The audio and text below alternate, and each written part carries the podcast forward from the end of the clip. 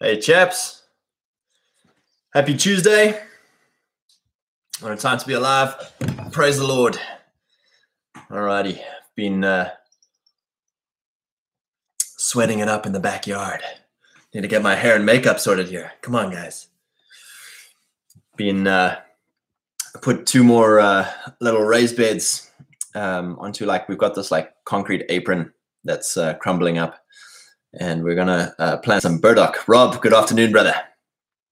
So burdock is a wild potato-y type plant that absolutely spreads like wild fi- wildfire. So we're not going to plant it in the ground. We're going to put it in these boxes on the concrete. So I've been uh, digging up some of our old uh, compost, uh, wood chip and leaf compost piles as the base um, layer. And I'll go and dig up some soil uh, later this afternoon. It's been some wonderful time in the sun. D B D, welcome, brother. I uh, went to the chiropractor this morning, who I'm growing rather fond of. Um, we were talking about uh, the lie that is skin cancer and sunscreen. And he was saying how uh, if you're on a, a high uh, fat and meat diet, um, you actually, uh, your skin uh, shows a lot more uh, tolerance to sunshine, and you actually don't have to wear sunscreen and Uh, all of this, of which I'm very fond. So I've been getting some good sun, sunning the lower decks, if you will. So today we're going to chat metabolic theory of cancer, Rob, yes. Yeah, a lot about this whole metabolic thing. You know, my, my wife's been uh, digging into the whole metabolic diet uh, with our whole journey of trying to get pregnant. Uh, so it's, it's proving a very interesting rabbit hole uh, to go down uh, with with how much the pharmaceutical industry has uh, and the the industrial food industry uh, has affected our health and uh, lied to us and obfuscated uh, the truth on a lot of these things. Keto A F, Keto America first. Oh oh A F, yes yes. So yeah, you know we we're we're figuring that that whole thing out. You know. Um. We've been going hard at uh, eggs in the morning. My wife is a uh, cast iron enthusiast now. I've avoided cast iron because I always make it rust, but she's getting really good at cleaning it and maintaining it. So uh, it tastes really great. We're, we're having a whole bunch of eggs in the morning. Just had some sweet ground beef uh, for lunch, like a salad-y type onion and greens and whatnot. It's really great. Some liver chopped in. Um, we've been doing raw liver in our smoothie in the morning. So I'm still... I'm still not, I'm not living the meme where I'm just like, oh, look, guys, raw liver and crack an egg and crunch the shell. I'm I'm not that guy yet. No, I don't think I'll ever be that guy. So we're sneaking it in in the smoothie and, and whatnot.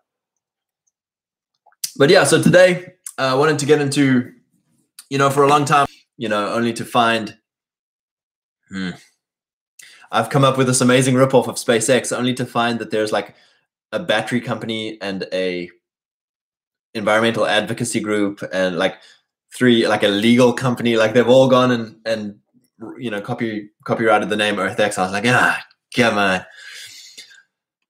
But it, it really got it for me, you know, this thing of, of SpaceX where everyone nerds out and geeks out about this great mission uh, to go and colonize Mars and be an interplanetary species and blah, blah, blah. And I was like, you know, EarthX, this is where it's at. There's no escape. You know, there's no escaping uh, our dominion mandate for this Earth. You know, and the first, the first SpaceX was not Elon. It was Adam. You know, he gave over his authority on this Earth to the Prince of the Air, the Prince of Space. And, uh, you know, when you look at, at what God made Adam for, it was to steward the garden, to take dominion, uh, to... to walk with him in the cool of the day through the garden, to extend Eden uh, over the entire earth. That was our, our original creation mandate, was to be a gardener with the Lord. And um, he abdicates his dominion. You know, he disobeys the Lord um, and uh, abdicates his dominion. And so Jesus has to come and uh, reestablish authority, reestablish dominion, Um, strike down SpaceX and reinstitute EarthX again, you know? And so we have all these things, you know, and, and we'll go deeper into that, but, but today the church, a lot of a lot of the church, and again, remember when I say this, I am the church, you are the church. So when I talk about the church, it's, you know, oh, they should do something. It's like, no, I am the church. For so long, the church has become the second SpaceX. Oh, brothers, when Jesus comes back. Oh, brothers, just waiting for the rapture, just praying for the rapture. Oh, brothers, just, you know, oh, man, if only, if only we could die and go to heaven. And it's like, no, no, no, EarthX. Jesus said it is better that I go so that the Holy Spirit may come to earth, to you, that you would be Christ on earth, that you would be the second coming of Christ, that you would be the kings who reign on this earth that Jesus is the kings of, you know? And so we, we need to get back to this place of, of rightly understanding dominion, rightly understanding the creation mandate, rightly understanding Jesus restoring us to EarthX. D V G, whenever a new danger comes with a new cure for it, ready-made from Big Pharma, it's a reason to be skeptical. Yeah, you know, exactly that. And, and we'll we'll get into this as well with, you know, a lot of things with EarthX. A lot of Christians, here's the next thing. Well, the world's just going to burn, brother. Our bodies are just going to burn, brother. So let's have donuts at the potluck and let's have fried everything. And it's like, let's get obese, you know. The church has no, and again, up until now, I feel there's a, a there's a, a, re, a revelation from the Lord, a, a rising of the prophets of this age, of a return to health, a return to earth, to stewardship of the earth, stewardship of creation, you know. Half of discipling the nations is stewarding creation. You know, the, all, all creation cries out uh, for the revealing of the sons. And, you know, our bodies are a temple. Our bodies are a temple of God, you know, and, and SpaceX is saying, my body doesn't matter, guys. Just pump it full of pharmakeia, of witchcraft. Um, anyway, J H Dindinger, or is it Dinginger? You'll have to phonetically spell that out for me. Welcome, brother. EarthX, good stuff. Antarctica is one third of the landmass of Mars and a few degrees warmer on average, and it has water and air. Yeah, exactly. The Sahara Desert, brother. You know, any desert in the world is a far more, you know, this is the the the, the crazy thing for me. You know, we'll we'll waste trillions and trillions of dollars. And, you know, we care so much about climate change, but you'll blast freaking, you know, a volcano's worth of fuel to send a monkey to Mars. Uh, you know, it's like, oh, well, we the continuation of our species. And it's like, guys, Antarctica, you know, let's let's go do some things there. Sahara Desert, let's go do some things there. There's what, like six or seven major deserts in the world. It's like these, you know, it's it's what I've often advocated in Africa. You know, of of if if white boys want to have sovereignty, go to where no other culture can live uh, and stake out some land and live peacefully on your own. You know, go make a desert, you know, Desnat. That's the Desnat boys out in Utah. You know, they are the real SpaceX. It's in Salt Lake City, living out in Mars over there. Um, so, yeah, man, I, I completely agree with you. You know, that's the mindset of, of escapism, right?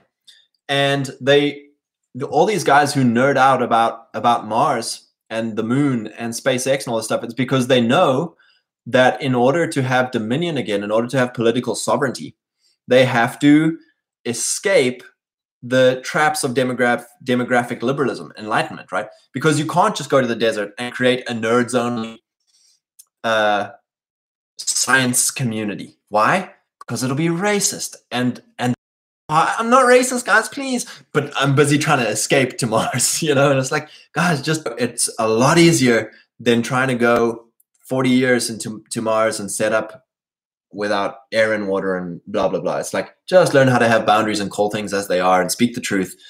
You know, that's it. It's the clowns. We have to, we have to avoid clowns, you know? They're trying to escape clown world. And it's like, you guys haven't escaped clown world spiritually. You're all still clown slaves. So you're going to go to Mars to escape the blacks, to escape the Muslims, to escape the Jews, to escape, you know, whatever you're trying to escape. And it's like, you're taking it with you because you're inwardly a clown, you know. Rob, SpaceX and its related technocrat dream projects are spiritually very transhuman, trying to recreate the Tower of Babel. And what is the Tower of Babel? It's a reaching for space. It's a reaching for the, the God of the air, you know.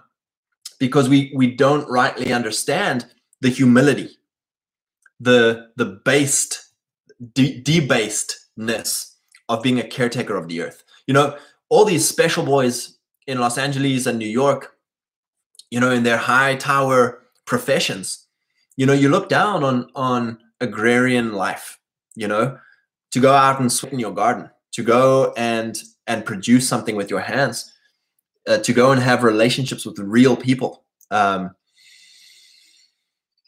it's a it's an attempt, this transhumanness of human sin, from you know the the realities, the the responsibilities, the burdens of living uh, amongst humanity.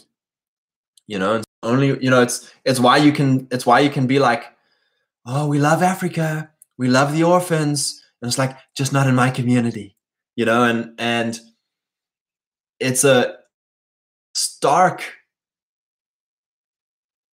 difference to the to the agrarian life, you know, and and you can be, you know, a clean office working technology guy, but you can have an agrarian, you can be an agrarian inwardly if you're not afraid of who I know are a lot of guys who I know are are are brilliant social boundary setters. You know, it's like they are cultivators of men. They are they are agrarian leaders, even though they might have some high fancy economic job. But it's like they understand the grit. Donald, example of this, you know, he is he is infinitely high ivory tower Babylon sun god king transhumanist wet dream, but at the same time he is so intimately unafraid of human frailty and human mess and human uh reality. Learn Norwegian and Russian. Yeah, Greenland, my man, it's the new frontier, the wild oh, it's a wild west. Yeah, I think you know I I think again when we look at our neo neo-feudalist reality, because we keep saying it's the future, it's the future, it's the future, but the Amish are there already. You know, the the Muzis are there already. Uh, the Jews and and the the Mormons are there already. They are living this neo-feudalism. It's it's now. You know, we we are just haven't admitted it yet, and we haven't changed our lifestyles as such. But in in the neo-feudalist America, there's going to be so much space for colonization. Right? This is the new world. Instead of a colony on Mars, instead of a colony on the Moon, it's a colony.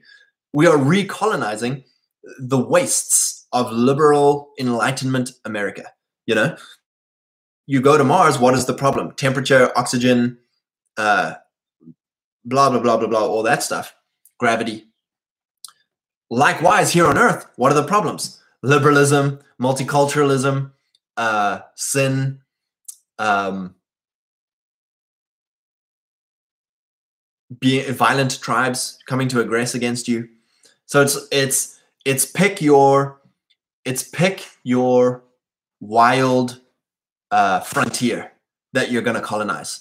Each wild frontier is going to have its crazy stuff that you have to battle and tame and take dominion over. You know, and I think that's the huge that's the huge uh, wake up. That's the huge white pill of like, oh my gosh, like it is possible for us to create a colony, to create a a whole new society within Clown World, within the sinking empire, within chaos and and the wild frontier. It's just we have all these dreams that a wild frontier is forests and Indians, and it's like, man, I wish I could have forests and Indians, because because with our modern technology, forests and Indians are a cinch to take care of. But back three, four hundred years ago, our ancestors, forests and Indians were clowns and liberalism, you know. Uh, so our our our uh, sons and grandsons and, and great grandsons will look back on on us and be like, "Wow, like what a time to be alive, fighting clowns!" Like, you know, cl clown boys and what is cowboys and Indians in in our term? It's clown boys and chads. Dad, can we play clown boys and chads? Sure, son. So, you know, I think it's it's framing that whole thing for us of of what is what is our our great, our great threat, you know, our great uh, wild opposition today that we can't control, that we don't yet know how it works. It's it's the bug man. It's the liberal. It's the liberal. Uh, it's the end game of Enlightenment liberalism. It's it's in its dying, shrieking, uh, old tiger against the wall, fighting for its life phase. You know, and so many of us little Western Christian boys are like, oh, a nice tiger. I want to live with you. And you know, and we don't understand when we get shredded up and and uh, and spat out. And it's like, no, no, no. Here's a spear. Let's Let's do some some new things. So, D V G, Proud Boys versus Antifa. Dad, can I play Proud Boys versus Antifa? Sure, son. Oh, the glories. Oh, the glories. I'm going to be based stickman. Can I play Kyle Rittenhouse versus Antifa? So, all right. So, Adam and Eve. Adam was uh, the first colonist. You know, we have to understand that, that he was a colonist. You know, he was colonizing uh, Earth. And that was the mandate, was to be a colonist, to colonize Earth with a pattern of heaven, Eden. So it's, it's heaven on Earth equals Eden. And so many, so many uh, of our theological uh, boxes or patterns that we've been brainwashed into are, you know, oh, brother, this is just a hell world. This is just a hellhole. This is, you know, oh, the devil, the devil's more powerful than Jesus, or like, we'll only see Jesus when he comes back, or all this stuff. And it's like, no, no, no. Second Adam, Jesus, came to reinstitute colonialism, lost it. And like, here we are again, the second time where, where, you know, Jesus came back and he's like, all right, here it is again. Let's try it again. Reset. Let's have a go again. And so here we are again. I'm like, all right, colony two point oh. You know, we're, we're colonizing heaven onto earth. We're creating Eden in our local areas. And we're still going through all the same uh, metaphors, the same archetypes again. So one of the first archetypes um, is escaping our responsibilities, right? So Adam's responsibility was to set the frame uh, for Eve of, hey, God said this, we believe him. Why? Well, he told us why, but even if I don't have to explain that, like, God said, we're not doing it. And he could have been nice and explain and all this stuff. It's like, nope, we're not doing it. Instead, it's like, well, yeah, maybe you're right. Maybe the journalist is right. The journalist sitting in the tree is, you know, he's making some valid points. Okay, I'll come into his frame. You know, so that was the first kind of abdication, is this abdication of frame, the abdication of authority uh, to upset women or, or upset journalists or upset uh, children. And so I think, I think we're understanding now that colonialism uh, is going to come back, dominion, patriarchy is going to come back to this thing of understanding our first, our first uh, abdication, our first escape was an escape from, from the burden, from the heaviness of having to say no uh, to upset people. And then the second thing is escaping our domain uh, to a false, to a false domain, right? So what I mean by this is if your domain is governance or media or economy, we have, we are so afraid of going out. You know, Gideon is busy threshing wheat uh, hidden away in a little, uh, whatever, uh, a wine press or whatever it was, you know, and Saul was so afraid he went and hid among some baggage or something when they were looking for him to come and lead. And it's like, oh my gosh, these guys were afraid. They were afraid to step into their domain. Why were they afraid? Because they were afraid of harm and humiliation, right? So fear of the Lord is obeying God's call into our domain, regardless of, uh, of humiliation or harm, right? That's what fear of the Lord is. I'm not going to fear humiliation or harm. I'm going to go do the thing. And so we see that in Jonathan and David, right? So David, insignificant. He's the forgotten, lost son. Uh, his, his dad doesn't think much of him. His brothers don't think much of him. And he, he's, his domain that he is given is to go shepherd sheep on the backside of the desert. And he's like, right, this is my domain. I'm going to go balls to the wall at this little domain. And he freaking kills a lion when a lion comes to eat the sheep. And he freaking kills a bear when a bear comes to kill the sheep. And so it's like, dude was based, right? Even with his little domain, he's like, I know what I'm called to do. This is my little thing that I'm called to do. I'm going to freaking go. I'm not going to hide because I know God. I am working this domain as unto the Lord.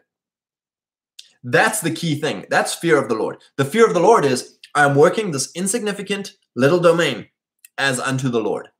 And because of that, I, I do not fear my own harm or my own humiliation. Jonathan, right? Jonathan, he only has, I think it was like three thousand men or thirty men. I can't remember what it is, but but he only had a, a small insignificant amount of men under his control. And there's an outpost of Philistines across the valley. And he's like, all right, I fear the Lord only, not my own harm or humiliation. So he says to his armor bearer, he's like, let's go on up there and pick a fight. And if the Lord is with us, then we'll we'll beat them. And if not, then at least we go down as faithful men. So he's not he's not doing this as a, oh, I'm afraid, I'm hiding. It's like, no, I am a commander of this small little outpost for the Lord. I'm going hard. And so he goes and attacks thirty dudes with two with him and his armor bearer, and, and he crushes. He crushes his little thing unto the Lord. And so one of the, the things for us, how that applies to us today, a lot of the church encourages Gideons and Sauls, all right? They see Joseph's and they see David's. Sorry, they see Jonathan's and they see David's. Joseph is another great example of someone who crushed as a slave and as a prison, uh, a prisoner. He crushed even there. He's like, well, this is my crappy little domain. I'll do it unto the Lord. So these guys are examples of strong men who are crushing unto the Lord. Right? And and they come along into the church and the church says to them, oh, guys, you know, you should escape governance. You should escape media. You should escape economy. That's that's dirty stuff. That's fearful stuff. That's not good. You need to come to the church. You need to come hide in the wine press. You need to come hide amongst the baggage, your baggage. You know, your baggage disqualifies you from going and being a killer of lions, uh, a beater of thirty dudes on two. You're, you're, you're disqualified. Come here and hide. You know, and so we get this thing of escape, right? And where are you escaping to? Into heaven. You know, just come escape to the Lord. You know, pray for the Lord to come back. Pray for the Lord to rapture you. Pray for the Lord to come back and, and take you from this hell. And, and the Lord is saying, no, come and crush your domain as unto me. Do you trust me even to your own harm, even to your own humiliation, to step out and go crush even things that are insignificant to the world, even things that might get you killed, even things that might, you know, uh, ego death for most of us in the West? And it's like, oh my gosh, we have been our whole life taught to escape into priesthood, right? And we're not called to be priests, right? Some of us are, but then you know it because you crush, you crush over here, you bring heaven down to this ministry domain. You're not trying to wait around and be a good boy and hide in your baggage and hide in the winepress. You're crushing here, right? Same with the other man. I was like, God has called me to this. I'm going to go crush as unto the Lord. D V G, in a way, Abraham was called to recolonize Canaan after their judgment. That's a great one, bro. Abraham was a colonist. He was called out to go and colonize. He predicted that in four hundred years, their judgment would have been brought to full and they would need to prepare to take over. Yep.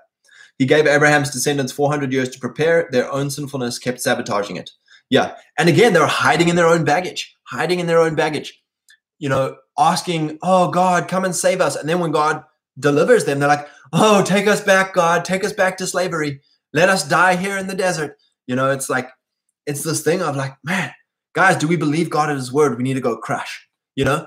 Uh, Caleb and, and Joshua go out as, you know, the, the the the the Israelites are brought out through the desert. They're, you know, travel around a bit. They get to the edge of their promised land, their domain. They get to the edge of their domain and they send the twelve spies in. They send the twelve journalists. And the two, two spies come back, Joshua and Caleb, and they're like, chaps, let's go crush. They're afraid of us. Everyone's afraid of us. They've heard that the Lord is with us. Let's go crush. And ten of the journalists are like, today on C N N, Israelites dead before they even arrive in the promised land. You know, and, and the people's hearts melt because they're freaking watching C N N in their lazy boy chair, scooting through the desert at six hundred pounds. And, and they can't, you know, they can't inherit their domain because they're afraid. And they're like, oh, we just should die here. Take us back to slavery. You know, all this stuff. Exactly that, man. You know, their sin was hiding in their baggage. Uh, Joseph was an accused sex offender. He'd never get allowed into a church today. Yet he saved his nation by serving in his dominion of governance and leaving the fake dominion of farming like his brothers. Yeah, you know, and that's it. It's it's such a huge, there's so many things that we could be victimized. That's it. We hide in our victimhood. So many churches preach a gospel of victimhood. You know, oh, brothers, Jesus just loves you so much. If you are struggling, if you're chained, if you're in bondage, you know, come be chained and in bondage here and he will love you. He will just love you while you're a slave. He'll just love you while you're in bondage. Come be broken here. Your brokenness is welcome here. And it's like, guys, we're kings. We're sons, you know.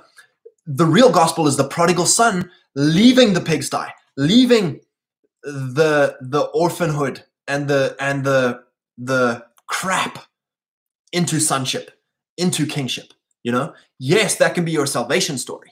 You know, oh, I'm so broken. My brokenness is welcome here. I felt loved for the first time. That's wonderful. Boom, my chains are gone. I'm set free. I'm a son. I'm a king. I crush. So it's a huge thing for us, you know? Where are, what is the baggage and what is the victimhood that we are hiding in to not go and crush in our domain? There's a great book I read a while back called The Artist's Way, uh, talking about shadow artists, right? You know, whatever your art is, it's it's not just art in being a little uh, Austrian artist. It's art as in what is your gift? What is your contributing talent and passion? You know, it could be analyzing stock picks. It could be fixing physical issues. It could be fixing a car. Like, what is your art? What is your art form? And it says about us that we we have a shadow artist. In other words, at some point in our lives, we get criticized or challenged or attacked or beaten while trying to give our gift, right? Because as children, we're so innocent. We just give our gift. We're like, hey, this is what I'm good at. This is what I'm a natural at. And at some point, there's a defeat. At some point, there's a criticism. At some point, there's a, a turning back, a melting of the heart. And from that moment on, we lurk in the shadows and we never come into the limelight. We we lurk in the shadows around what we, we know we're called to do. You know, so so if we want to give our gift, we're like, well, I'll give it in the shadows. I'll give it where I can't be criticized. I'll give it where I can't fail. I'll give it where I can't be seen. And God is calling us to step out in the glorious light of day and crush in our in our gifting. Uh, J H J, brokenness and shame give us an excuse to not go crush. Yeah. So that's it with, with this shadow artist, you know, the shadow man. We're hiding in our baggage. We're hiding in our victimhood. And, and that's what, what the, the Israelites were coming out of. There were four hundred years of slavery, you know, of this victim mindset, of a slavery mindset. And that's us, that's us white boys growing up in, in the Western world. You know, oh, everyone's out to get you. You know, you guys are worthless. You guys are evil. You guys are bad. You guys need to be punished. And it's like, yes, punish me, punish us. You know, that's our mindset that we've been growing up in. You know, defer to the woman, defer to the upset, uh, whatever other tribe, defer, defer, defer, serve, serve, serve, be a slave. And so there comes a time when, and God is gracious. You know, God is gracious to Gideon. He says, Gideon, come out of that wine press. I'm going to lead you uh, to go and crush. And I'm going to show you that it's me who's doing it because you can't do this in your own strength. I'm going to whittle down your own strengths, bring you to the end of yourself, and you're going to come and crush in my strength. You know, and God is, he's, he's, he's not offended by us. He, he's a good father who leads us back into the light, back into our domain. And so we need to get to this place of understanding that God is with us, that God goes before us, that, that we are to fear the Lord only by humility and fear of the Lord. are riches and honor and life. You know, those three things, riches, honor, and life, that is the definition of crushing, right? And everyone's like, oh, no, no, no, Scott, like, I don't want to be rich. And it's like, well, then stop working. Why do you work? It's like, well, I'm not rich. And it's like, well, that's that's relative, you know, because for you, a hundred grand is, oh, that's rich. Like, I've got everything I need. The Lord has blessed me. Whereas for another guy, that number is a million. But you look at him and you're like, oh, he's sinning. He's dirty. And it's like, no, no, no. Like, that's, that's what crushing is to him. He's got a different faith, you know, and it's that whole thing of what Paul says about, you know, some men eat meat, some men don't eat meat. It's according to their faith. Some men, every day is holy. Some day, just the special days are holy. It's according to their faith, you know. So what is crushing for you? What is riches, honor, and life for you? God wants you by humility, which means I'm not above God and I'm not below what Jesus can save. I am God's son. I am a king that Jesus is king of. That's humility. And fear of the Lord, right? I work as unto the Lord. I contribute my gift. I'm not going to hide my talent. I'm not going to bury my talent because that's a wicked servant, right? I'm going to unbury my talent and I'm going to serve other men. I'm going to give my gift. Your gift makes room for you and brings you before great men attempting great things. You know, that's that's the, the biggest thing that you must understand. We're all so afraid of our baggage, of our victimhood, of just bury the talent because I don't want anyone else to see who I really am, because I'm a fraud, because because I'm, you know, I don't know that I can really do what I want to do, what I, I dream of doing, what the Lord has put on my heart since a little boy of doing. And so we hide that talent.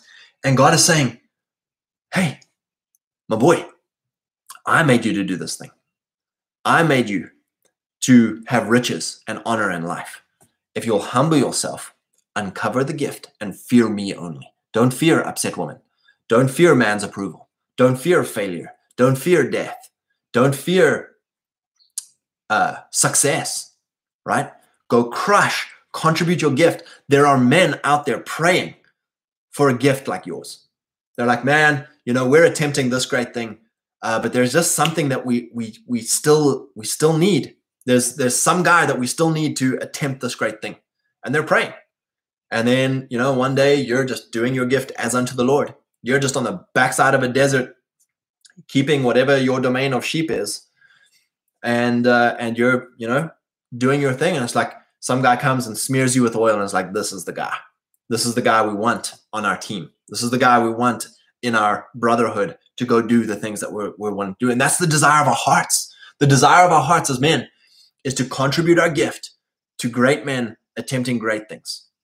You know, and so I just want to encourage you guys, man, like whatever your domain is, don't, don't resort to SpaceX. Don't resort to escapism, right? Escaping into the shadows, escaping into victimhood, escaping into our baggage of all the reasons why we can't do it, of all the reasons why everyone's not going to like us, of all the reasons why we're not going to uh, please the Lord by doing the thing that he's actually made us to do. Like, stop doing all that stuff. Put it down. Be humble. Be humble and put all that crap down, because humility is knowing, okay, God wants me to go out and pick a fight with the Philistines. God wants me to go out and kill bears and lions attacking my little insignificant sheep. God wants me to go out and, and manage the little prison that I might be in. You know, that's a lot of us as well. It's like, well, Scott, you know, you don't know the struggles I'm going through. And it's like, dude, we're all going through struggles. Paul says, We are. We have temptations common to all of us. We have. We have. We have thorns in our flesh. We have struggles. We have sufferings. You know, and, and each one of us have a suffering that no one else knows about or can fathom how deep and, and sore it is.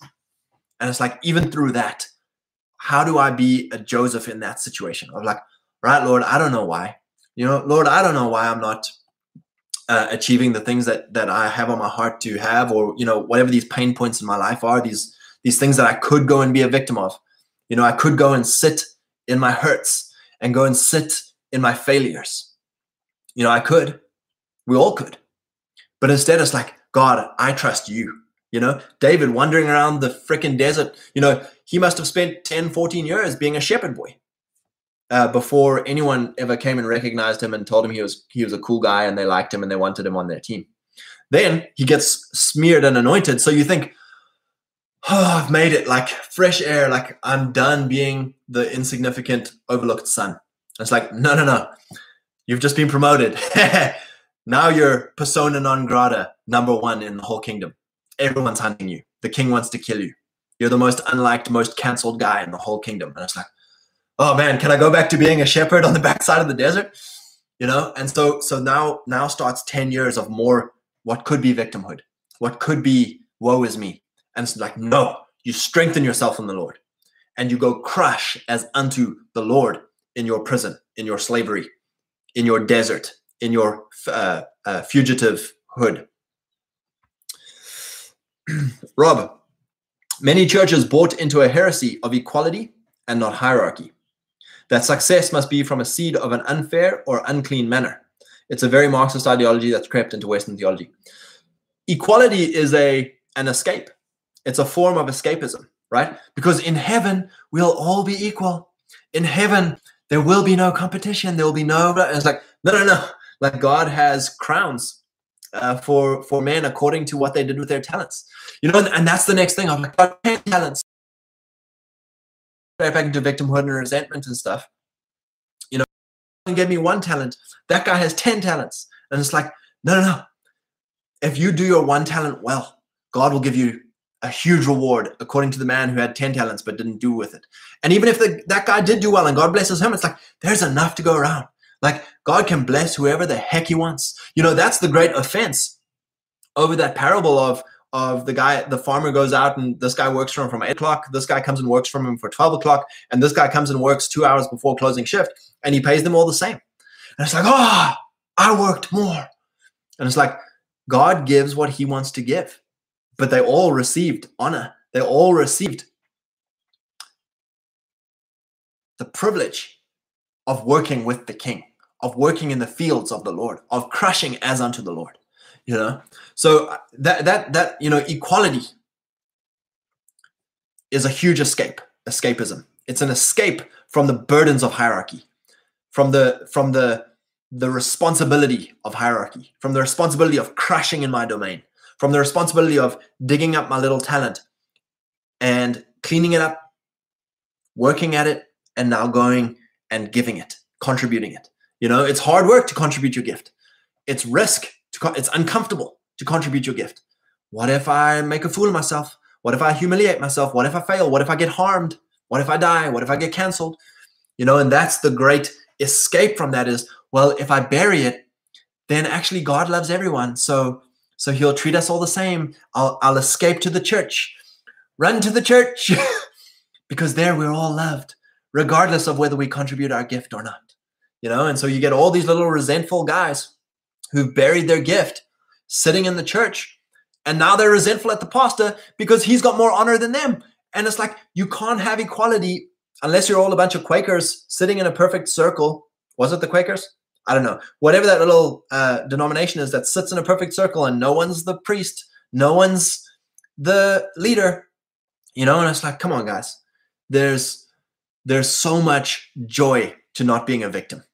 There's so much joy to dusting off your talent and being like, all right, Lord, I might I might die if I charge this hill of Philistines, but I don't care because I love you and I'm going to do it unto you, you know, and, and we go crush. Uh, soy boy Christian. But Scott, don't I need to get my theology and doctrine one hundred percent correct before I can do anything?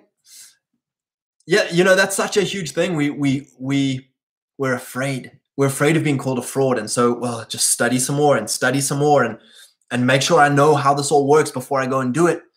You know, I, I think I, I've been so, I'm so thankful with my rugby uh, coaching. You know, I thought I knew a lot.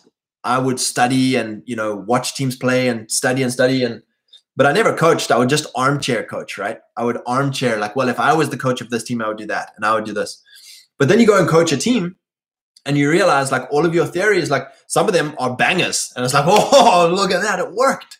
But now you have a thousand percent authority in the thing that worked. And then other things are like, oh, that didn't work. But I've just told everyone it should. Okay. I need to, I need to, I need to redo this thing and figure it out and trial and error. You know, and when you're in the game, when you're in the game doing the thing, you know, you'll try something and you're like, all right, chap, let's go try it. and you get bunned, you know, like you just absolutely get beaten with a rod and you're like, that was embarrassing, but now I know it doesn't work. And you can go back and, and rehash some things and it's like, all right, let's go again, you know, and, and trial and error, trial and error. And like now you've got some great things going on. You know, that's the problem with with constantly wanting to prove things in theory before we ever try and have a risk. You know, and, and I think that's the thing I want to remove from us is this priestly standard of, you know, the priest can never fail. The priest can never get dirty. The priest can never be wrong on one iota of theology. Otherwise, he's disqualified. You know, it's like, chaps, that's not our, do- for a lot of us, that's not our domain. Here's our domain.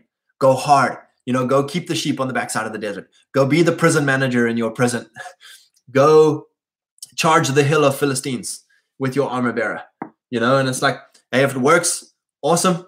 And if not, then we dust ourselves off and, and go do something else. You know, it's such a, a great thing. Um, yeah, you know, that soy boy, soy boy Christianity, it's what we're all recovering from. You know, we, we've been told for so long, brainwashed for so long, like if you make a mistake, you're out, you're disqualified, you know? And so we don't, it becomes managerialism. You know, we want to manage everything. We don't want to create anything, you know, and that's the shadow soy boy. D B G, the crushing Christian. God loves me. Let's go. He'll figure it out. Yeah. Love it, man. It's, it's a right understanding of God loves me, you know, because if God is the, the hard taskmaster and I'm the orphan, then it's like, can I have some more, please, sir? And if not, like, it's okay. And it's like, God's like, dude, you're my son. There's the fridge. Like, I love you, you know? And that fridge is try again, try again, try again. Like, let's see what works. Let's have fun together. Let's work the garden together. Let's work your domain together, right? Your domain is the new Eden. Your domain is the new place where you walk in the cool of the day with the Lord and you say, Lord, did you see how I coached rugby today? Did you see how, you know, the boys got the new drill and they understood it? And man, we beat this team and oh, we lost there. And, and you're sharing all your, your, your ups and downs with the Lord, and you're sharing all your new things you're learning with the Lord. And like, God is just like, boy, you're crushing. I love this, you know, because God loves your domain. He loves your talent. He loves the thing that you love. And it's, that's the place we want to be as Christian men. That is Christian nationalism. It's not the church ruling the nation. It's Christian men crushing in their domain. God loves me. Let's go. Let's roll. Let's go see what happens. He'll figure it out. Rob, nature is a hierarchy. The left is at war with nature, and nature's God.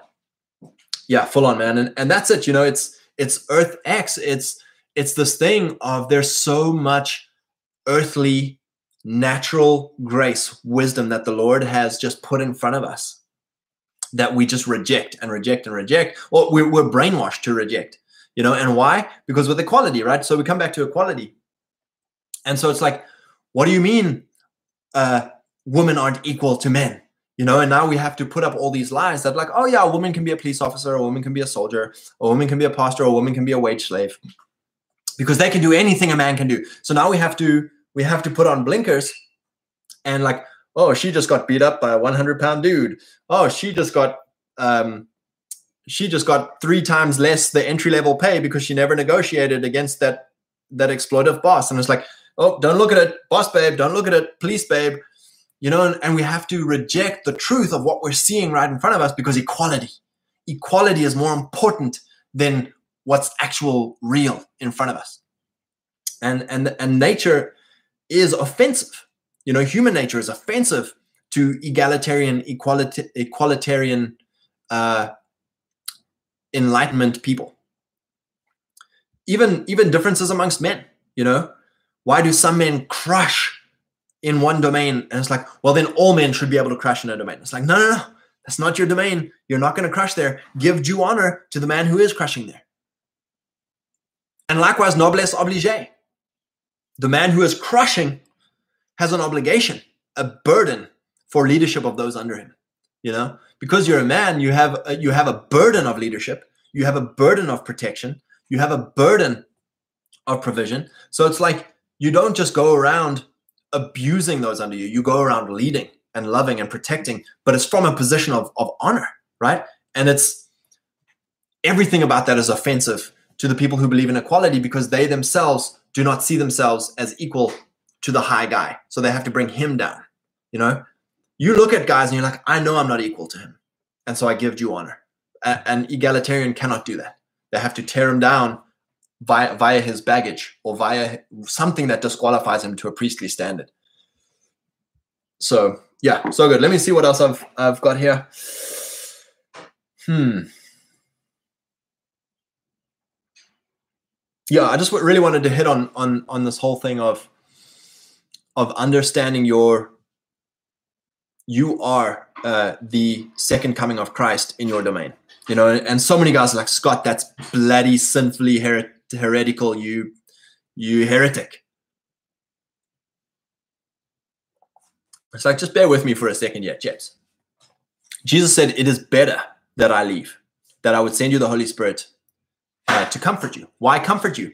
Because you're going to be taking risk. You're going to be uncomfortable, crushing in your domain, right? You're going to have, you're going to have opposition, right? David cruising around the desert for fourteen years. Do you think he needed a comforter? You bet. It says that he encouraged himself in the Lord. Why? Because he was discouraged. Because he was down in the dumps, because he was taking risks and, and something went wrong, right? He he had a defeat that day. He was defeated. His his women and children were, were uh, kidnapped. His little city was ransacked. His men wanted to, to kill him and desert. Like, it was, a, it was a down in the dumps day. And he encouraged himself in the Lord. And so that's what, what Jesus is saying to us of like, it's better that I leave, that I may send you the comforter, because you are going to be, In you are going to be the archetype of David in your domain. You're going to have challenges. You're going to have powerful men coming against you. You're going to have slander and false accusations. You're going to have opportunities uh, to murder and to to fall and to to mess up. You know, all of these things that that we look at a guy like David and, and we're like, oh, we need to teach our kids Sunday school about David. And then a guy gets to twenty years old and you're like, not David. Don't be David. You know, it's crazy. Rob, uh, pursuit of equality is a race to the bottom. Yeah, you have to go to the lowest lowest common denominator uh, on equality, you know. And so this is where the church, we can understand. I, I understand a lot of priests have a heart for the poor and have a heart for the broken and have a heart for the bottom, the, the guys on the bottom. And you can do that. It's not an either or. It's not exclusive of encouraging all the guys who are whole and who are mature to go and crush and become kings, right? Because those guys who are crushing and becoming kings are going to drag along all the guys who are poor and on the bottom and drag them up into glory. You know, a rising tide lifts all ships, you know? So if you have powerful men in your church that you're sanctifying them to go crush in their domains, it's like, hey man, uh, you're crushing in this domain. Here's a young guy who, or an old guy, whatever. Here's a poor guy who's at the bottom. He's blown his life out. He's a victim. He's broken. Uh, but his gifting, his kind of domain is, is something like yours. Can you take him under your wing? That's David, right? David in the desert, four hundred broken, bottom of the rung, poor of society, rejected, gather around this guy. And they're like, please take us into glory. Please, like, my life sucks. Will you take me into glory? And David's like, yep, I'll be your captain. No more victim crap, right? I have compassion for you guys. Come into my camp. But we're we're gonna go and crush. It's such a it's such a cool thing to to understand that, you know, of it's okay to have pity on the poor. It's okay to to preach the good news to the poor.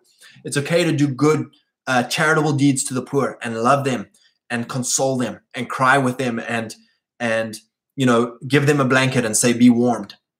But at the same time, we also want to pull them along into glory, you know. And I think that's where a lot of churches, they either get offended at the rich and kick them out, or they're afraid of touching the dirty poor and kick them out. And it's like, there can be a both and, you know, because I think if everything is just in the church, if there is no uh, outside the church domain theology, dominion theology, if everything is just through the church, it's like, well, how do you keep everybody in this very small pool? You know, I've got these huge big fish, and I've got these little minnows who are struggling for survival. How do I stop them from killing each other? Or like, there's just a mess over here. It's like, yeah, you're not, you're not the tribe. You're not the hierarchy. Tear down this wall and push everybody into their domains. And now you're the sanctifier of their domains. And now we crush. And equality is not an issue. Abuse is not an issue. Pride is not an issue. Uh, selfishness is not an issue. Competition, for a very small pool of authority is not an issue. You know, it's like, let's go and absolutely crush the promised land. There's space for all twelve tribes in the promised land. You know, we don't all have to become Levites and try and be the, the glory boys. It's like, no, push everybody into their promised land. Let's go and, and push each other to heights, you know. It's that whole thing of like, of Saul and David, you know. David, like if Saul was rightly secure in his identity before God, it's like, welcome to my staff. Welcome to my kingdom. Go crush even more. Have ten thousand more songs written about you because you're loyal to me. You're in relationship to me. And so your glory is my glory. It lifts all ships. So praise God, brothers. EarthX, there is no escape. Go crush in your domains. Uh, unbury your talent. Unbury your gift. And, and let's, like Jonathan, say, let's see what happens. Lord, I'm, I'm going, I'm, I'm, I'm charging the hill. Let's see what happens. Love you, boys. Have a great, a great afternoon. Uh, we'll see you tomorrow. And um, yeah, man, God loves you. He's uh, he's pleased with you. You know, I, I think so much of us, we're just like, oh God, show me what to do to please you. Like, I'll do anything for you, Lord. And it's like, it's not here. It's not being a little priest. It's go crush. You know, go crush with the Lord. Go be a Jonathan. Love you, boys. God bless.